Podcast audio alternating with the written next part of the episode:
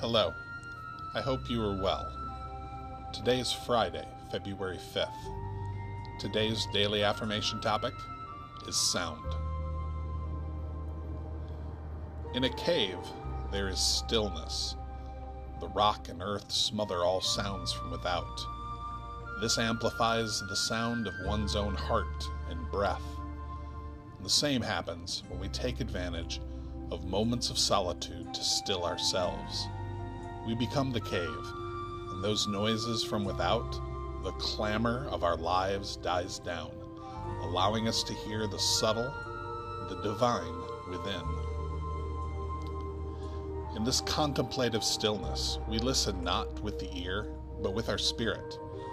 There we listen not to the sounds from without, but those within. Entering that sound, we find purity. Many religions hold traditions of praying, singing, or chanting as a prelude to silence. That repetition leads to the divine within us.